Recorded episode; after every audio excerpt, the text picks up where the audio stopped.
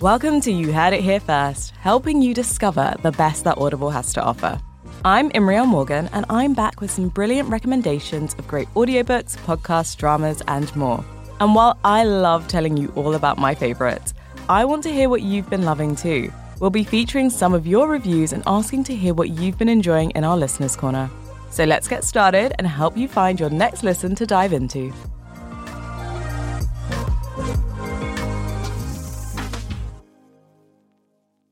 First up is our featured customer review, where we highlight some of your feedback from the Audible website. This series, we're bringing you not one, but two reviews for the same book so you can decide if it's worth downloading. This week's review is for Atomic Habits by James Clear. Our first review comes from Uncle, who left this five star review on Audible's website. I started with flossing my teeth. First of all, I want to thank James Clear for simplifying the science of habits. I've been in and out of hospital for the past three years because of depression, amongst other things. I got diagnosed with ADHD as an adult, which made it hard to focus on the small habits in life. Everything from my mouth hygiene to sleeping was out of order, and even my psychologist was struggling to get me back on track. I started with flossing my teeth. Now I wake up early, I work, I do yoga. I'm slowly building up my life again, and his book is one of the tools that help me do that. Okay, this sounds great. Let's hear this three star review from Nidika. Engaging and interesting, but nothing stuck with me. Whilst I was listening, I found the book thought provoking and engaging. I saved lots of sections. However, now that I've finished it, I can't seem to remember one strategy or point apart from the stacking method because I use that for everything. I will listen again, but at this point, I feel it doesn't contain any idea that stood out and inspired me personally or really helped me to break this habit and figure it out. One size never fits all. But never mind, it was read really nicely.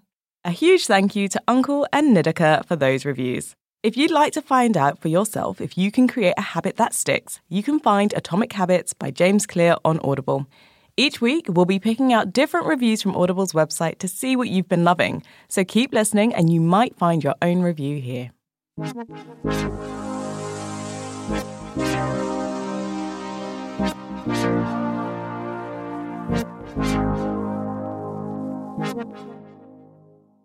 Up next, we've got a new release. This week, I've been loving the Audible original podcast, Tan France's Queer Icons. Now, I absolutely loved this podcast. It was everything I wanted and more. Tan France is most famously known for being one of the Fab Five from the makeover show Queer Eye. In this Audible original, he takes us on an exploration of queer history, celebrating the trailblazers that have fought for the rights of the LGBTQIA community, past and present. It's a whistle stop tour of the individuals who dared to live their best, authentic lives to the fullest, which paved the way for queer people to come. There are eight episodes and they were released in one go, which is great for a binger like me as I devoured it in a day.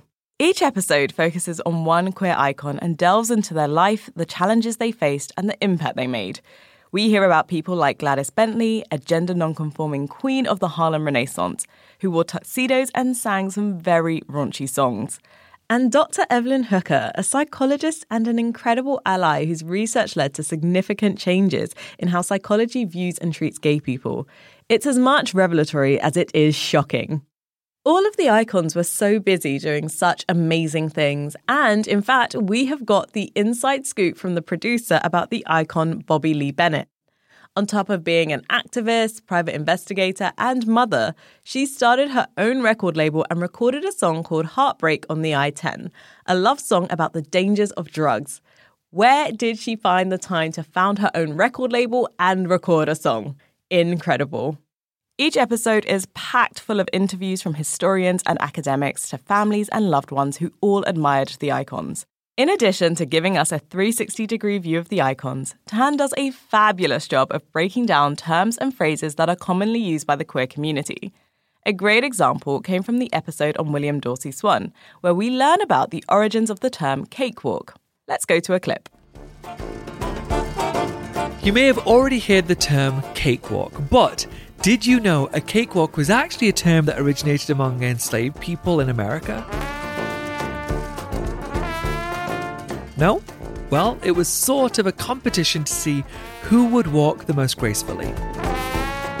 The winner won a cake, but let me make it clear it definitely wasn't a Victoria sponge at all. It's cornmeal and water, usually cooked in a fire that's either in the stove or on the ground, you know, and you put the ashes over the cake to cook it. It's very simple and not what we think of as a cake. There was lots of improvisation, and the walking really was the most inventive dancing that you can imagine. And it was also a social commentary because it was most often used in the slavery era essentially to ridicule the elite. The cakewalk, initially called the prize walk, was basically a means of piss taking. I had no idea. It honestly tickled me to learn this. What makes this podcast great is that it's so well rounded. The research is excellent, and you come away having learnt loads about the community and those that influenced it. What makes it even better is that we also learn just how much more needs to be done, like in Yo Yo's episode, which highlights the criminalization of the LGBTQIA community in Malaysia and the struggles they face on a daily basis. I found myself Googling how to be a better ally for this community. I feel this show is so much more than a podcast. It is a documentary and an audio drama with beautiful anecdotes from Tan and the wild things he's done in the past, but also the challenges of being gay, South Asian, and Muslim in Doncaster. He is the perfect host for this show. Not only is he empathetic, he has such a warm and chatty personality that makes you want to carry on listening. What really took this podcast to the next level was the stunning soundscapes that ran through it, bespoke to each legend.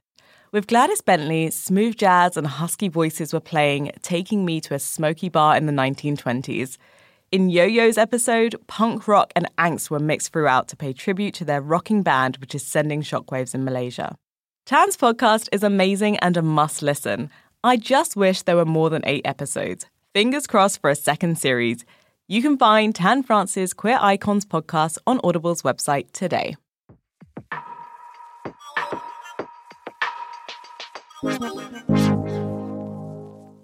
Welcome to our hidden gems section of the show. For every episode, I dig through the Audible app to find something great that you may have previously missed. And the oldie but goodie I've decided to share with you this week is The Dreamweavers by Barbara Erskine. The Dreamweavers was a spellbinding listen and is one for those interested in the supernatural. Barbara Erskine is known for her historically gripping novels, and this one doesn't fail to impress. The novel begins by introducing us to Bee, who has the gift of communicating with spirits and seeing into the past. Bee meets a historical author called Simon Armstrong who keeps hearing the cries of a woman in the cottage he is renting with his children, and that's where the story really begins. While investigating the source of the cries, Bee becomes connected to this spirit and quickly finds herself entangled in the life of a Saxon princess. Her connection to the princess grows stronger and inevitably leads to danger to both herself and those around her. Let's hear a clip. Is that what this was all about? A Celtic prince, an Anglo Saxon princess, and a modern day historian who had inadvertently conjured up the past? Hardly able to breathe as the full realization of what she had seen dawned on her, Bee scrambled to her feet and reached for her notebook. Never trust your memory. Memory is the most fallible part of what you do. First impressions and recall are vital. Always write things down. She remembered the words she had learned at her first lecture on psychometry, what her teacher had referred to as time travel. Meditation with the stone she had picked up from Simon's front garden had taken her to a royal palace on the flatlands near a river, in the shadow of a long, low hill. The stone had taken her back to the presence of Offa and his family, into the heart of the nest of vipers. You can tell Erskine has done her research as it is packed full of Anglo Saxon history and the kings and queens of 775 AD Mercia. This was one of the kingdoms in the Anglo Saxon time period, which we now know as the Midlands. Bee's visions of the past are where we meet our Saxon princess Edba, who is longing to be reunited with her Welsh prince after being banished from ever seeing him again. Desire and revenge are definitely the dominant themes in this book. We witness Edba and her aide Nesta conjuring spells and curses to kill those that get in their way, and with the immense power they both have, who knows what they could do to Bee? The book frequently jumps between the past and the present, oftentimes making it a disorientating listen. If you're not paying attention, you could find yourself completely lost. It's doubly confusing as to whether Bee is in the present or dreaming of the past, but I think it's intentional as it shows her losing grip of reality. Like Bee, you'll find yourself obsessed with wanting to find out what happens to Edba and her long lost prince. The ghostly visions that Bee had were so vividly portrayed and quite chilling that it made me question noises in my own flat. The author Erskine has had very real ghostly experiences, including in her current home in Colchester, where she's been privy to a host of ghost sightings, including a Highland Terrier that's been seen by several visitors. You can now tell why she's so good at writing ghost stories. The book has lots of compelling supporting characters, like Bee's husband Mark, a priest who can't be seen to be connected with Bee's supernatural side hustle, and Sandra, a nosy colleague who is a complete nuisance to both Bee and Mark and adds some suspense to the plot. And we can't forget to mention the landscape where the story is based. The setting of the English Welsh borders is beautifully described and seems so lush and green, it almost got me booking a staycation there. If you're looking for a thriller, this novel isn't the book for you. However, I would say it is a love story between two lost souls mixed with a supernatural expert stuck between the past and present. If you love love stories of witchcraft, potions, and historical fiction, you'll probably really enjoy spending time listening to this. It's a great nighttime listen with a cup of tea or one for a long journey. The narrator, Jilly Bond, has such a calming voice, she really does whisk you away into the story. The Dreamweavers by Barbara Erskine is on Audible now.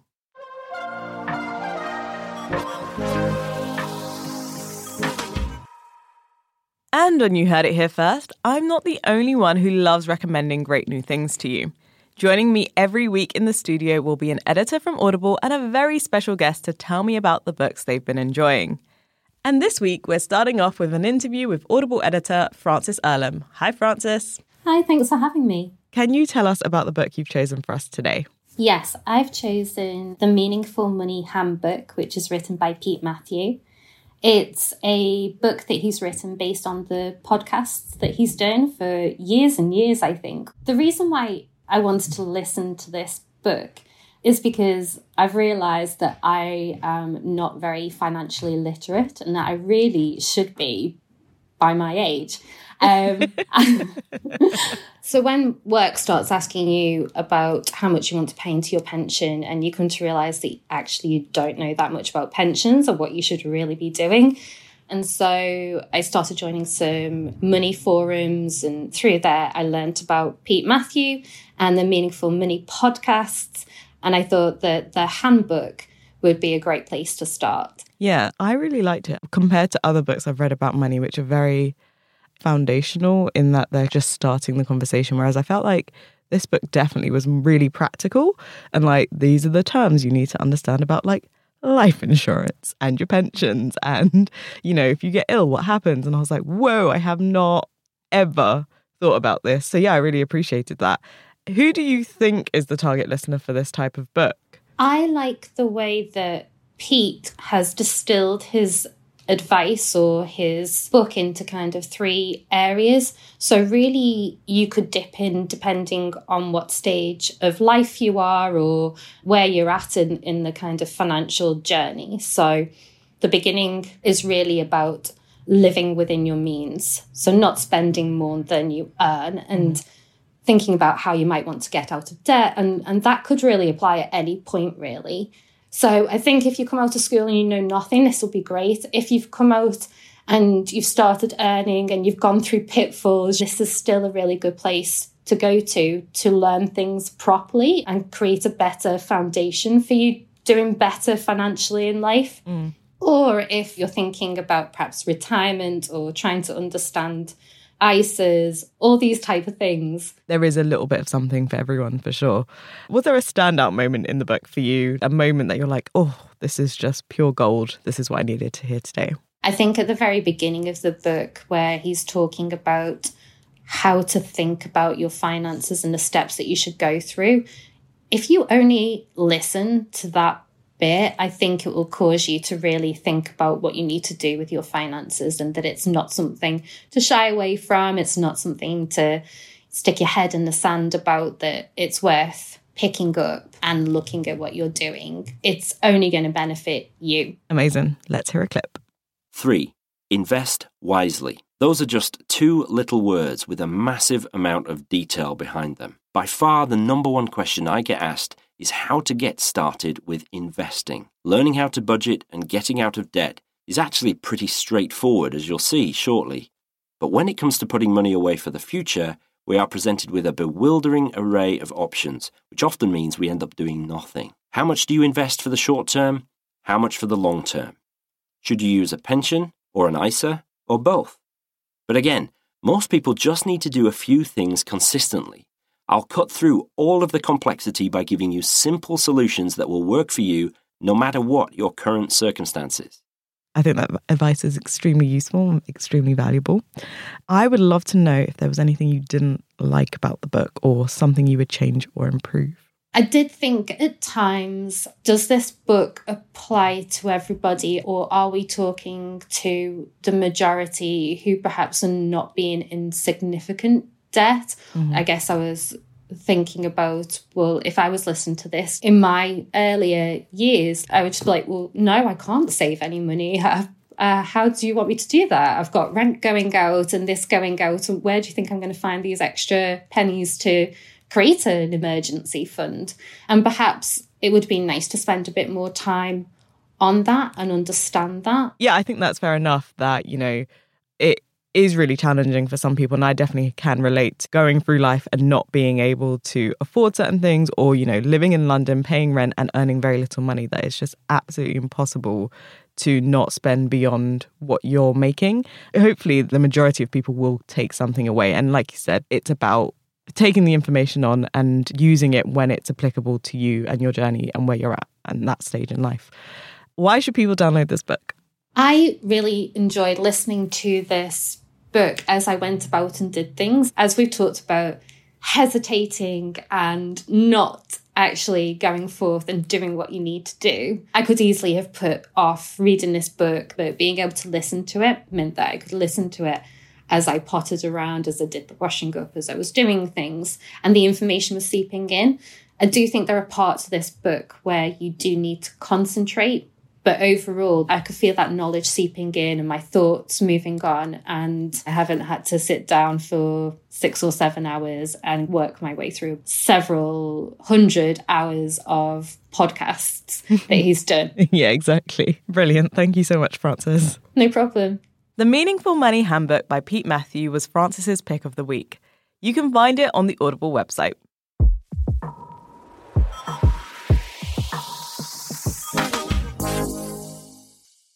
And hoping to equally impress us with their pick is a special guest, author Lex Croucher. Hello, Lex. Hi. Can you briefly share with us who you are and what you do? So, my name is Lex Croucher. I'm from London. I have a background in the social media world, but I'm also the author of Reputation, which is my debut novel. How exciting! Can you tell us what you've chosen to recommend today?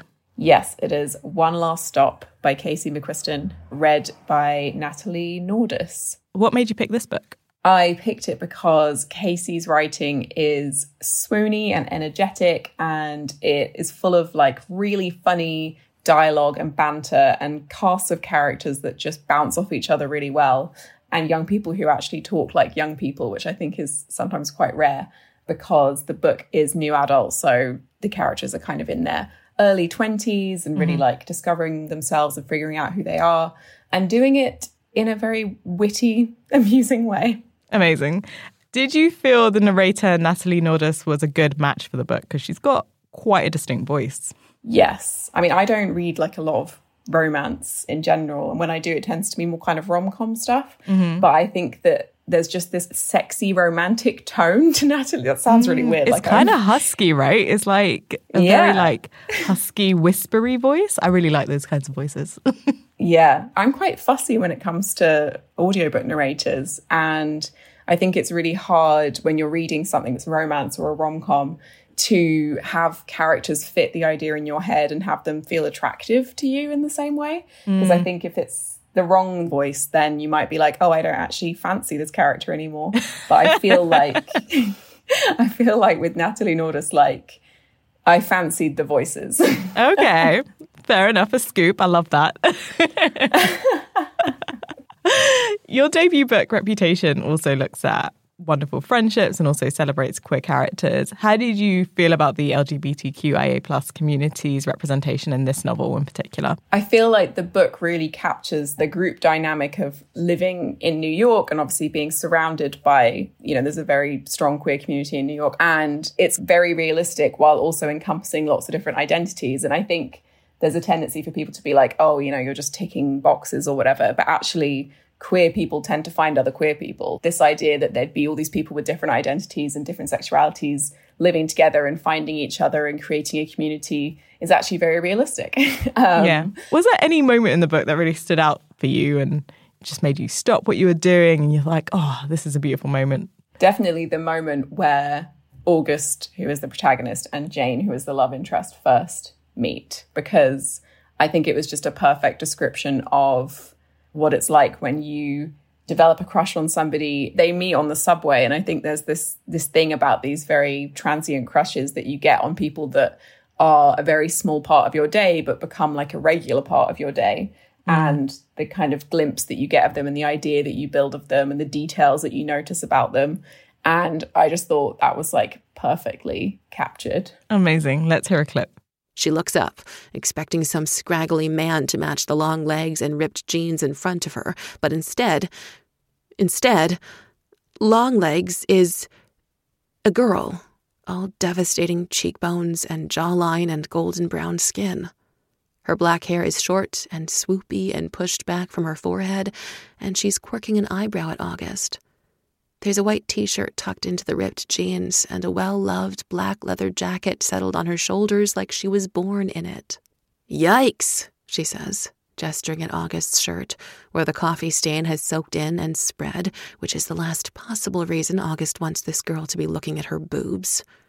The hottest girl August has ever seen just took one look at her and said, Yikes.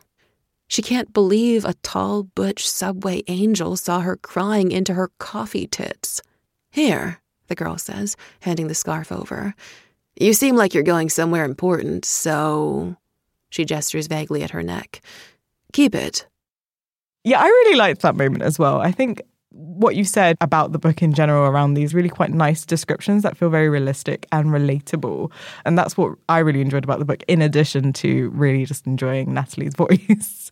but I would love, love, love to know a little bit more about your book, Reputation. What can you share about it and what can people look forward to?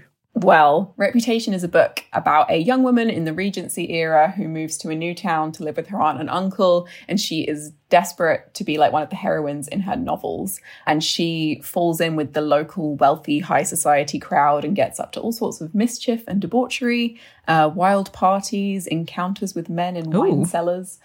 Yeah, well, but then when her her social status improves, she kind of risks becoming more of a villain than a heroine. I picture it as Mean Girls and Gossip Girl crossed with Pride and Prejudice and Emma. So it's got the feel of a naughties rom com, but with a Regency setting. First of all, this sounds incredible. You've just listed two of my favorite, well, shows slash movie. So this sounds delicious. Circling back to one last stop before we round off the interview. Author Casey McQuiston said she accidentally wrote a quarantine book due to the themes of isolation and feeling trapped and then emerging back into society. Do you agree? And has it made you want to get back out into the world? I mean, I definitely agree because Jane, uh, I mean, I don't know if we've even covered the fact that Jane, the love interest, is displaced in time and only exists on the subway. but living her life on the subway, she at least gets to meet lots of interesting people, which I feel like is the thing that's been missing from my life. So like mm. I today I made friends with someone behind the Waterstones counter and then like the guy in Waitrose. And I was like, I've really been missing those interactions with other human beings where you just make a really brief friendship and then say farewell. It has definitely made me want to party in New York. Mm-hmm. um, I feel like that's a safe enough dream for me. You know, it's like I'm not going to be in New York anytime, so I can just just daydream about going out to like drag brunch and stuff in New York. And hopefully someday that will come true. Thank you so much, Lex. This has been delightful. Thank you. One Last Stop by Casey McQuiston was Lex Croucher's recommendation. Remember, you can find it on Audible's website where you can also find Lex's debut novel, Reputation.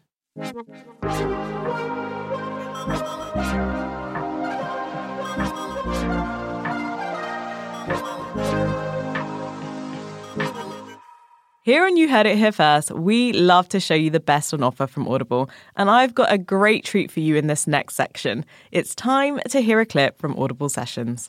Audible Sessions is another podcast from the Audible team where they bring in some of your favourite authors to talk about their new releases and exciting new projects. This week's featured clip comes from John Cooper Clarke. John is the People's Poet Laureate and a punk performance poet. He talks to Holly Newson about putting his poems to music over the years you've had a lot of your poetry turned into lyrics and, and things like that and as, as part of music as well that's right Have... fantastic you're talking about the arctic monkeys there I, am sure yeah. Uh, yeah, wonderful uh, job there. Uh, uh, I've said it before, I'll say it again. A poem is not a song.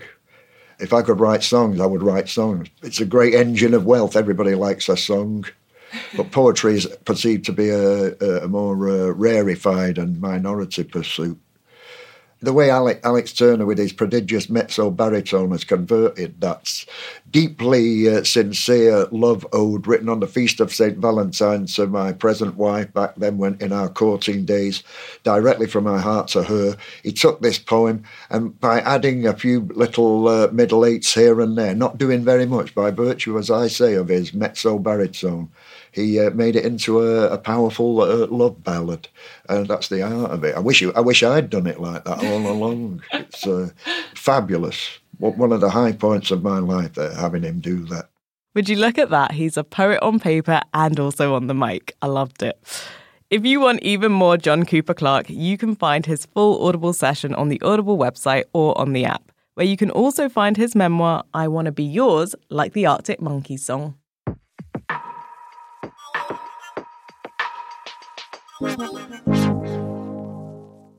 And finally, it's time for our listeners' corner, which means I get to hear from one of you about a book, podcast, or play you love. This week, our recommendation comes from Oluwatoyin for Run and Hide by Alan McDermott. Here's what she thought. I am Oluwatoyin. My recommendation on Audible is Run and Hide by Alan McDermott. It is the first book in the series by the author. The book is enthralling from start to finish, with thrilling moments in the life of the characters.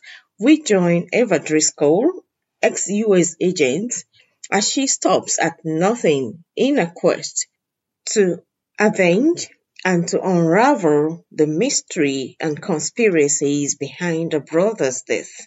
The book is absolutely thought provoking and a must read. Ooh, an action thriller with a female lead. Great recommendation, Oluwatoyin. As a thank you, we're sending you two Audible credits to download anything you like from the Audible website or app. If you're ready for an adventure, you can find Run and Hide by Alan McDermott on Audible now, along with the other books in the series. And for your chance to win some credits, why not send us a review too? Just send us a short message telling us about something you've loved, and you might get featured here. And sadly, that's all for this week's You Heard It Here First. In case you missed any of the titles we recommended today, here they are again. Atomic Habits by James Clear, Tan France's Queer Icons, The Dreamweavers by Barbara Erskine, The Meaningful Money Handbook by Pete Matthew, One Last Stop by Casey McQuiston, Reputation by Lex Croucher, John Cooper Clarke's Audible Session, Run and Hide by Alan McDermott. Remember, you can catch up with us in between episodes on social media. Take a picture of your favourite or current listen and tag at YHIHFpod on Instagram, or if Twitter is more your thing, follow us at YHIHFpod. You've been listening to You Heard It Here First, an Audible original produced by Content is Queen, presented by me, Imriel Morgan, and featuring Frances Earlham and Lex Croucher. Additional voices by Richard Hodson and Nazara Morgan. It was produced by Ellie Clifford and Amber Miller, Original music was by Seth Bradford. For Audible, the executive producer was Holly Newson. The production executive was Haley Nathan, and the commissioning editor was Kent DePinto.